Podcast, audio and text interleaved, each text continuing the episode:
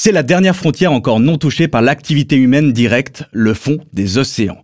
Il faut dire que l'absence de lumière et la pression écrasante ne nous conviennent pas particulièrement à investir les lieux.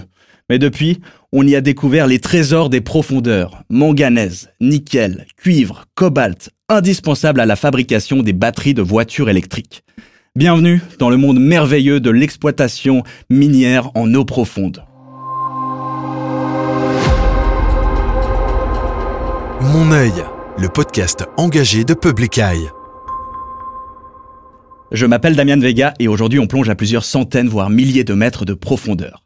Face aux enjeux de la transition énergétique, la demande pour certains métaux s'intensifie autant que la pression à exploiter peut-être bientôt le fond des océans. Mais quel impact écologique aurait cette nouvelle ruée vers les métaux précieux? J'en discute avec Clément Chazot. Bonjour. Bonjour. Clément, tu es chargé de programme dans l'équipe Océan pour l'Union internationale pour la conservation de la nature.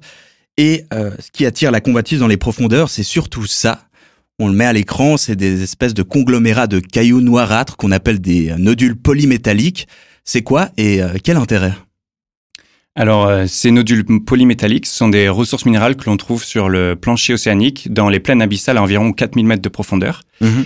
Et en fait, ça représente des concrétions minérales euh, autour d'un petit noyau euh, qui est souvent d'un reste d'animal. Par exemple, ça peut être une vertèbre ou une dent de requin, mhm. autour de laquelle, au fur et à mesure du temps, il va y avoir une accumulation euh, de couches successives et qui contiennent euh, des minéraux qui ont été mentionnés dans l'introduction, donc le manganèse, le cuivre, le cobalt, etc. Euh, comment on fait à de telles profondeurs et à de telles pressions pour extraire ces nodules? Alors voilà, pour collecter ces nodules, il faut imaginer qu'il faut envoyer de l'équipement, du gros outillage à 4000 mètres de profondeur euh, en moyenne et euh, aller le collecter, rassembler, extraire euh, de la plaine abyssale pour ensuite le renvoyer à la surface où des bateaux vont les collecter pour ensuite les ramener à terre en sachant que souvent cette exploitation, elle va se faire dans les eaux internationales, donc euh, au-delà des zones économiques exclusives, ce qui signifie que les, les navires vont déjà, déjà, parcourir une grande distance avant mhm. même de pouvoir envoyer en profondeur euh, cet équipement très spécialisé et très spécifique. Et ces richesses des profondeurs, elles se trouvent pas également réparties euh, sur les sols des océans. Elles se trouvent où exactement? Elles, se retrouvent un peu dans tous les, les, les océans qu'on connaît, dans l'océan Pacifique, l'océan Atlantique, l'océan Indien, etc euh, où il y a différents gisements. Euh, tout le monde connaît les nodules polymétalliques, mais vous avez également euh, des encroûtements cobaltifères sur les monts sous-marins. Et les, le troisième grand type, c'est les sulfures, mhm. donc qui se retrouvent plutôt sur les zones tectoniques actives. voilà. Donc ces écosystèmes sont distribués dans le dans le monde entier, mais pour ce qui est de l'exploration et l'exploitation, il y a des zones très spécifiques qui ont été ciblées, qui ont été identifiées par euh, l'autorité internationale des fonds marins. Et euh, la zone que, qui est le plus connue euh, et sur lequel il y a un, de grandes attentes, c'est la zone de fracture de Clarion-Clipperton, mhm. qui se trouve euh, dans le Pacifique central, au large d'Hawaï et du Mexique, et euh, dans lequel il y a de nombreuses zones qui ont été réservées pour l'exploitation et l'exploration minière des fonds marins. Euh, ces ressources, elles se trouvent dans les eaux internationales, donc elles appartiennent à personne, euh, à aucun pays ou à aucune entreprise en particulier. Alors effectivement, ces ressources, elles se trouvent euh, la plupart du temps dans les plaines abyssales, dans les eaux internationales, c'est-à-dire toutes les zones en dehors des zones économiques exclusives. Mhm. Et au regard des, droits internationaux, ces ressources, elles, elles sont désignées comme patrimoine mondial de l'humanité, mhm. ce qui signifie qu'il faut d'une les protéger et que si on les exploite, il faut que euh, le bénéfice soit repartagé à, l'ensemble de l'humanité. Mhm. Alors je le précise, on est juste en phase d'exploration pour le moment. Si euh, ces métaux euh, qui sont indispensables à la transition énergétique peuvent être collectés, c'est plutôt une bonne chose, non? Alors voilà, c'est une bonne, c'est une bonne clarification qui est importante à faire. à l'heure d'aujourd'hui, ce qui se passe, ce sont des activités d'exploration pour aller comprendre le milieu, et parfois pour voir s'il y a un potentiel d'exploitation. Mhm. Donc il n'y a pas d'exploitation actuellement euh, qui se passe dans les eaux internationales. Les euh, arguments qui sont mis en avant pour euh, aller extraire ces minéraux, c'est effectivement de subvenir à un besoin de minéraux qui sont dits cruciaux pour la transition énergétique, puisque comme tu l'as rappelé dans, dans l'introduction, ces minéraux peuvent se retrouver dans euh, les euh, batteries de nos véhicules électriques, par exemple. Mhm. Donc, ce qui va être nécessaire à la décarbonation euh, de notre société. Cependant, pour nous, il y a plusieurs risques qu'il faut comprendre avant de pouvoir autoriser cela. Et il faut également mettre en place des règles, ce qui à l'heure d'aujourd'hui n'est pas le cas. Parce que jusque-là, on connaît assez mal le fond des abysses. Et c'est notamment ce que vous mettez en, en exergue. C'est que avant d'exploiter ce milieu, il faut mieux le comprendre. Exactement. Donc, euh, c'est pas simplement les abysses, mais c'est euh, l'océan euh, en général, et encore plus quand il se trouve à des profondeurs au-delà de 200 mètres, mhm. euh, ce qui constitue l'océan profond. Et donc, à l'heure d'aujourd'hui, la science n'est pas encore assez robuste pour pour comprendre quels effets potentiels on aura sur ce milieu, puisqu'on ne sait même pas déjà exactement ce qu'on y trouve, etc. On commence à avoir des connaissances, mais euh, la science nous dit qu'il n'y en a pas assez, et donc le principe de précaution doit s'appliquer, à savoir ne pas commencer les activités avant de pouvoir euh, comprendre exactement le milieu et les impacts potentiels de ces activités. C'est quoi les potentiels impacts de ces méthodes sur les écosystèmes marins? Alors, euh, comme j'expliquais, on n'a pas encore assez de connaissances pour pouvoir être sûr des impacts qu'engendreront de telles activités mais cependant, il y en a déjà qu'on met en avant. Mhm. Euh, notamment, il va y avoir la potentielle destruction du milieu euh, d'un point de vue physique, mhm. avec euh, ben, la collecte de ces nodules qui va, qui va également collecter du sédiment. Mais on a également d'autres écosystèmes qui vont être exploités, comme par exemple les, les, sulfures qui font partie des, des sources hydrothermales. Et là, il va y avoir une vraie destruction de, de ce milieu pour pouvoir en extraire les minéraux. Donc il y a mhm. déjà premièrement une destruction physique. Parce qu'il faut voir les machines, hein, c'est vraiment des grosses machines qui ratissent le fond des, des, océans. Voilà, exactement. Donc c'est vraiment du gros outillage qui va aller, qui n'est pas du tout sélectif, et donc qui va engendrer euh, ces dommages euh, premièrement physiques. Ensuite, on a mentionné les sédiments. Euh, cette collecte, elle va remettre en suspension les sédiments qui vont potentiellement euh, être transporté sur une zone beaucoup plus large que la simple zone euh, d'exploitation. Mhm. Donc ça, pour nous aussi, c'est euh, un gros risque à comprendre, étant donné que dans cet environnement qui est soumis à des conditions extrêmes, il n'a pas l'habitude d'être perturbé avec de, à, une telle ampleur. Donc là, il va falloir comprendre un petit peu l'impact de ce genre d'activité. Ensuite, il y a tous les autres types de pollution. On peut mentionner la pollution sonore, lumineuse, les vibrations que vont engendrer de telles machines alors qu'encore une fois, c'est un milieu qui est plutôt euh, calme, assez lent. Euh, donc voilà, des grandes perturbations.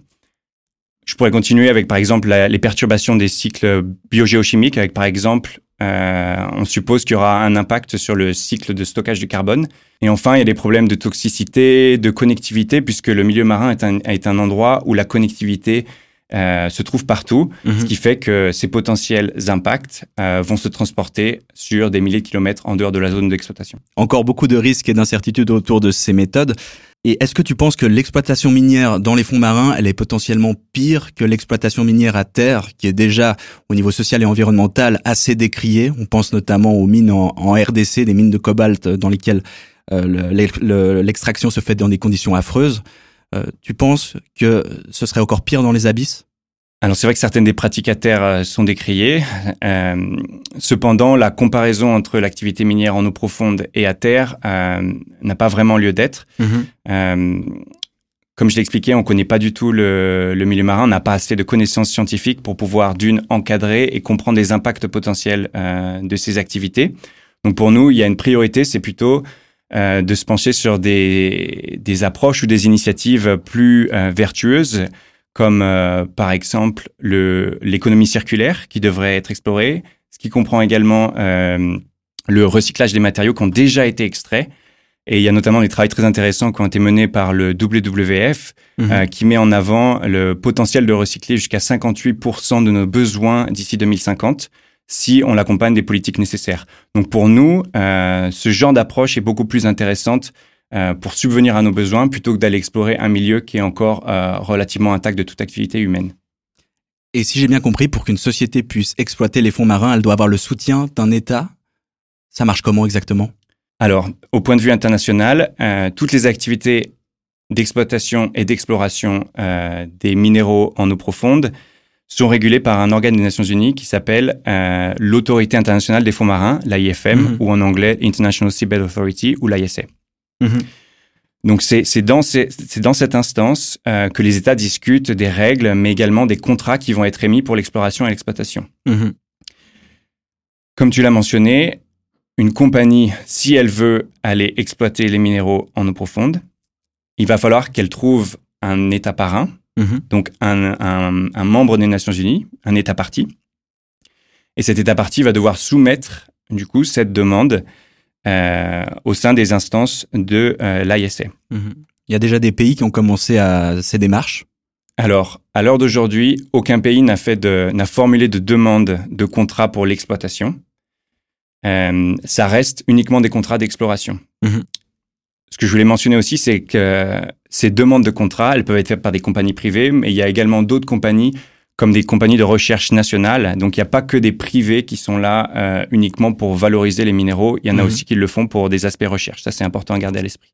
Et donc, quand un État fait une demande euh, enfin qu'il parraine une demande, il va devoir euh, soumettre un certain nombre de documents, des documents qui vont être évalués en interne par l'AIFM, avec par exemple une étude d'impact environnemental, ce qui est un élément très important. Cependant, au sein de l'ISA actuellement, il y a un peu un manque de participation et de, et de transparence, ce qui fait que pour nous, euh, ces processus doivent être également revus, mmh. révisés, pour permettre une plus grande participation, une plus grande transparence quant à l'évaluation et euh, l'émission de contrats euh, d'exploration et d'exploitation, mhm. si exploitation il y aura dans le futur, une fois que les règles auront été définies. Tu dis qu'il y a au niveau de la gouvernance pas mal de progrès à faire encore. Euh, le sujet, il est très chaud au niveau politique puisque justement, euh, à l'autorité internationale des fonds marins dont on parlait, qui est basée en Jamaïque, instance onusienne, euh, on doit se prononcer cet été sur une éventuelle autorisation d'exploitation. Comment se positionnent les gouvernements jusque-là? Alors, comme tu l'as dit, en ce moment, il y a beaucoup d'attention qui est portée sur les négociations en cours à, à l'AIFM. Et ce pour plusieurs raisons. Donc, ça fait plusieurs années que, que les, le cadre réglementaire est en discussion. Comme on l'a expliqué, l'exploration, il y a les règles, il y a des contrats qui sont émis, etc. En ce moment, ce qui est discuté, c'est les règles d'exploitation. Mm-hmm. Donc, alors d'aujourd'hui, il n'y a pas de demande, il y a, les règles ne sont pas encore définies dans l'intégralité. Euh, il y a deux ans, il y a un petit État insulaire qui s'appelle Nauru, euh, qui a invoqué une clause du traité qui donne une, euh, un délai de deux ans à l'AIFM pour finaliser l'ensemble des régulations. Suite à quoi, qu'il y ait des régulations ou pas, il est en droit de soumettre une demande euh, de contrat. On arrive à la fin de ce délai de deux ans en juillet. Donc voilà, c'est pour ça qu'il y a beaucoup d'attention qui se porte sur ce meeting, puisqu'on verra si oui ou non une demande de contrat sera formulée par l'État de Nauru ou tout autre État. mais à l'heure d'aujourd'hui, en tout cas, il n'y a pas de demande euh, officiel qui a été déposé. J'ai vu euh, que la, des pays comme la France ou l'Allemagne voulaient une interdiction de cette exploitation. Comment se positionne euh, la Suisse? Alors effectivement, il y a de plus en plus de pays qui rejoignent un petit peu cette coalition de pays qui se positionnent contre l'exploitation minière des grands fonds.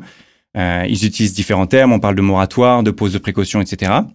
Mhm. pour ce qui est de la Suisse, récemment, elle est de plus en plus active aux euh, réunions de l'AIFM, euh, ce qui est très encourageant puisque, comme on l'a expliqué, les minéraux euh, en eau profonde, ils appartiennent à l'humanité entière. Et mhm. donc, tout pays a voix au chapitre. Donc à ce sujet, elle s'est positionnée récemment et elle, et intervient de plus en plus au cours des négociations. Et récemment, elle a fait part du besoin d'accumuler plus de connaissances pour comprendre les impacts potentiels de ces activités également de euh, protéger et de gouverner l'exploitation des minéraux au regard de euh, ce concept de patrimoine mondial euh, de l'humanité. Donc voilà, des, choses qui sont très encourageantes. Par rapport à un moratoire, il n'y a pas eu de position officielle dans les instances. Peut-être que ça viendra dans un futur proche, mais à l'heure d'aujourd'hui, il n'y a pas de position à communiquer. Cependant, il y a une étude qui a été commissionnée par le gouvernement suisse une étude euh, des impacts environnementaux. Et en gros, cette étude, elle se positionne clairement en faveur de la précaution et en gros, qui met en avant des risques potentiels trop importants pour euh, s'embarquer dans, dans l'activité d'exploitation des, des minéraux des grands fonds. Même si elle n'a pas pris de décision officielle, la Suisse semble assez précautionneuse sur la question euh, de l'exploitation de ces fonds marins. malgré peut-être des intérêts miniers assez importants, malgré tout, Glencore Atsug euh, All Seas installés à Châtel-Saint-Denis qui sont très intéressés par euh, ces nouvelles prospections. C'est étonnant alors, euh, il faut un peu distinguer les positions officielles de l'État. Euh, dans les instances de l'AIFM, la Suisse a appelé à de la précaution, à un besoin d'avoir plus de connaissances sur le milieu pour comprendre les activités, mieux les encadrer, etc. Et euh, les, les, entreprises suisses ou basées en Suisse, euh, puisque en gros, cela dépend plutôt de l'État qui va sponsoriser les activités d'une entreprise. Mhm. Et dans ce cas-là, euh, ce n'est pas la Suisse qui va sponsoriser un contrat d'exploitation. En tout cas, à l'heure d'aujourd'hui, on parle vraiment de Nauru euh, qui va sponsoriser ou faire une demande euh, de contrat d'exploitation. Comment tu vois ton rôle au milieu de tout ça, euh, ton rôle personnel, mais aussi de ton organisation pour faire avancer un peu le, la recherche scientifique sur le milieu? Je travaille pour cette fameuse Union internationale pour la conservation de la nature, qui est une union de membres au sein duquel nous avons à la fois des États, des collectivités, mais aussi des ONG, des instances de recherche, etc. Donc c'est une grande union qui, euh, en gros, vote des décisions sur lesquelles se positionner euh, quant à la protection de la nature.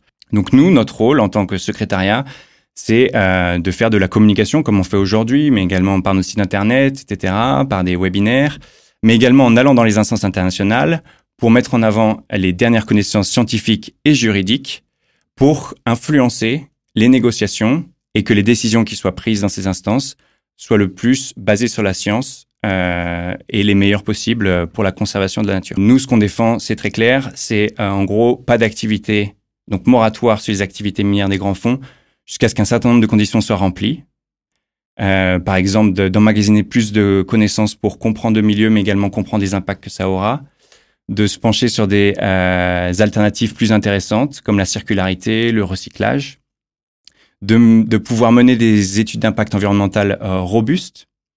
Et à ce titre-là, on aimerait qu'il y ait plus de participation de- des, sociétés civiles, donc un processus de contribution plus transparent et ouvert. Et euh, du coup, à ce titre-là, on aimerait vraiment qu'il y ait un peu plus euh, de une, réforme peut-être de la façon dont ces choses sont euh, abordées au niveau international et notamment au sein de euh, cet organe des Nations Unies qui est basé en Jamaïque, l'IFM. Donc, autant de messages que, que nous poussons, puisqu'on estime qu'au regard de l'urgence climatique et euh, l'état de conservation du milieu, et il y a urgence à agir et à protéger le milieu jusqu'à ce qu'on ait plus de connaissances et les armes nécessaires pour le, le protéger, euh, surtout au regard de, son, de sa désignation comme patrimoine mondial de l'humanité. Merci beaucoup Clément Chazot d'être venu. Merci pour l'invitation. Et merci à vous pour votre écoute. Comme d'habitude, les références sont en description de cet épisode. Si vous avez aimé, abonnez-vous sur YouTube ou la plateforme audio de votre choix, lâchez un like.